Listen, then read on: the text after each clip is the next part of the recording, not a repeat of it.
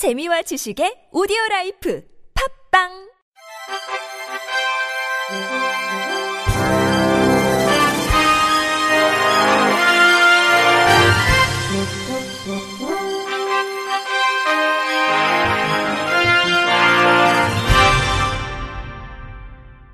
청취자 여러분 안녕하십니까? 1월 3일 목요일 KBIC 뉴스입니다. 인사혁신처가 올해 7에서 9급 장애인 공무원 공채 인원을 법정 의무 고용 비율 2배 수준인 334명을 선발합니다. 이는 지난해 300명보다 34명 늘어난 규모입니다. 또한 장애 능시자 등의 필기 시험 편의 지원 신청도 원서 접수 기간 이전에 할 수 있도록 편의 지원 사전 신청제를 올해부터 실시합니다. 사전 신청제는 장애 능시자가 편의 지원 신청 기회를 놓치거나 신청 후 진단서 등 서류 준비로 시험 기간 중 겪게 되는 불편을 줄이고 제공받을 수 있는 편의 지원을 미리 확인할 수 있게 됩니다. 올해 편의 지원 사전 신청은 공채 원서 접수 전달을 포함해 총 3회에 걸쳐 실시할 예정입니다. 올해 장애인상 수상 후보자 추천 접수가 오는 14일부터 시작됩니다.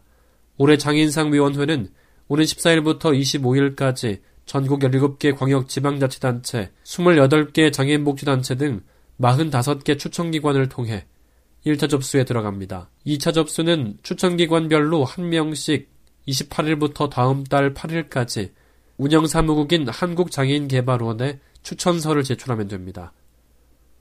위원회는 전문 심사위원을 구성해 4월 중 수상자를 발표할 예정입니다.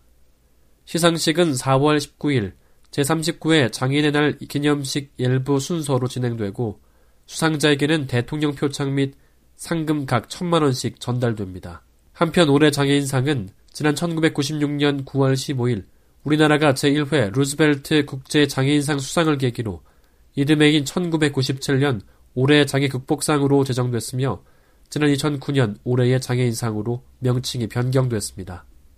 대한안마사협회 부설 안마수련원이 제47기 신입생을 모집합니다.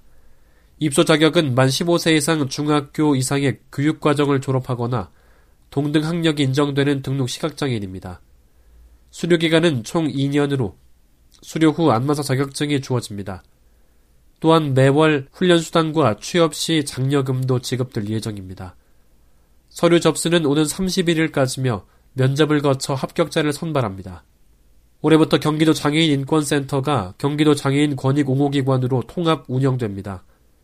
경기도 장애인 인권 증진에 관한 조례에 경기 권익 옹호기관 업무 규정안에 장애인 차별금지 및 권리구제 등에 관한 법률 제6조에 따른 차별금지 업무가 신설된 데 따른 것입니다. 경기인권센터는 지난 2013년 개소한 이래 장애인 차별 및 인권 침해 상담, 실태조사 및 교육, 프로그램 연구개발 등 장애인 차별 해소와 인권 침해 예방 활동을 이어왔습니다. 경기권익옹호기관은 지난 2017년 개관해 장애인 학대 관련 조사 및 응급조치, 피해장애인 지원, 학대 예방 교육 및 홍보 등 장애인 학대 전담기관 역할을 해왔습니다. 두 기관이 통합 운영됨에 따라 경기권익옹호기관은 기존에 담당하던 장애인 학대 관련 업무 외에도 장애인 차별 상담 및 조사, 장애인권 교육 등의 업무가 추가됐습니다. 한국시각장애인연합회가 오늘부터 9일까지 개봉할 한국 영화 가운데 배리어 프리 버전으로 보고 싶은 영화와 관련한 설문을 실시합니다. 설문은 재활통신망 넓은 마을이나 네이버 설문조사, 한시련 미디어 접근센터 유선 참여, 사이버방송센터 맥에서 할 수 있고 조사를 통해 선정한 작품을 2월에 제작해 극장에서 상영할 예정입니다. 한편 설문에 제시한 영어로는 말모이, 내 안의 그놈, 그대 이름은 장미득입니다. 충주시가 저소득 신장장애인에게 추석 비용 절반을 지원합니다. 지원 대상은 충주시에 1년 이상 주민등록을 두고 거주하는 1, 2급 신장장애인으로 국민기초생활보장법 제2조에 따른 차상위 계층입니다. 주요 내용으로는 신장장애인이 혈액 및 복막 투석을 받은 경우 본인 부담액의 절반인 월 최대 15만원이 지원됩니다. 지원을 원하는 신장장애인은 의료를 행한 다음 달 10일까지 읍면동 주민센터나 한국신장장애인협회 충주지부로 신청하면 됩니다. 충주시 관계자는 저소득 신장장애인이 과다한 의료비 지출로 인한 경제적 부담으로 어려움을 겪고 있다며 투석비 지원으로 신장장애인의 자립과 사회 진출로 이어지길 바란다고 말했습니다. 주민등록증으로는 장애인 우대권을 발급받을 수 없다고 설명하는 영무원을 팔을 깨물고 얼굴을 때린 20대가 경찰에 입건되었습니다.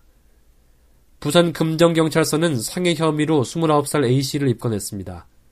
A씨는 지난 1일 낮 12시 5분쯤 부산도시철도 1호선 어머사역 영무실 앞에서 영무원의 왼쪽 팔뚝을 물고 주먹으로 얼굴을 세 차례 때린 혐의를 받고 있습니다. 경찰은 A씨가 지적장애를 가진 자신에게 우대권을 발급해주지 않았다는 이유로 이같이 행동을 한 것 같다고 전했습니다. 끝으로 날씨입니다. 내일 한파는 누그러지겠지만 수도권을 중심으로 미세먼지 농도가 짙어질 것으로 전망됩니다. 전국 아침 최저 기온은 영하 12도에서 영상 1도로 평년 수준을 보이겠고, 낮 최고 기온은 영상 2도에서 10도로 전국이 영상권을 되찾을 것으로 보입니다. 전국이 고기압 가장자리에 들면서 가끔 구름이 많이 끼겠고, 제주도는 밤부터 흐려질 것으로 보입니다. 수도권에는 미세먼지가 나쁨 수준으로 예보됐습니다. 바다의 물결은 동해 앞바다에서 0.5에서 1.5m, 서해 앞바다에서 0.5에서 1m, 남해 앞바다에서 0.5m로 일겠습니다. 이상으로 1월 3일 목요일 KBIC 뉴스를 마칩니다. 지금까지 제작과 진행의 이창훈이었습니다. 고맙습니다. KBIC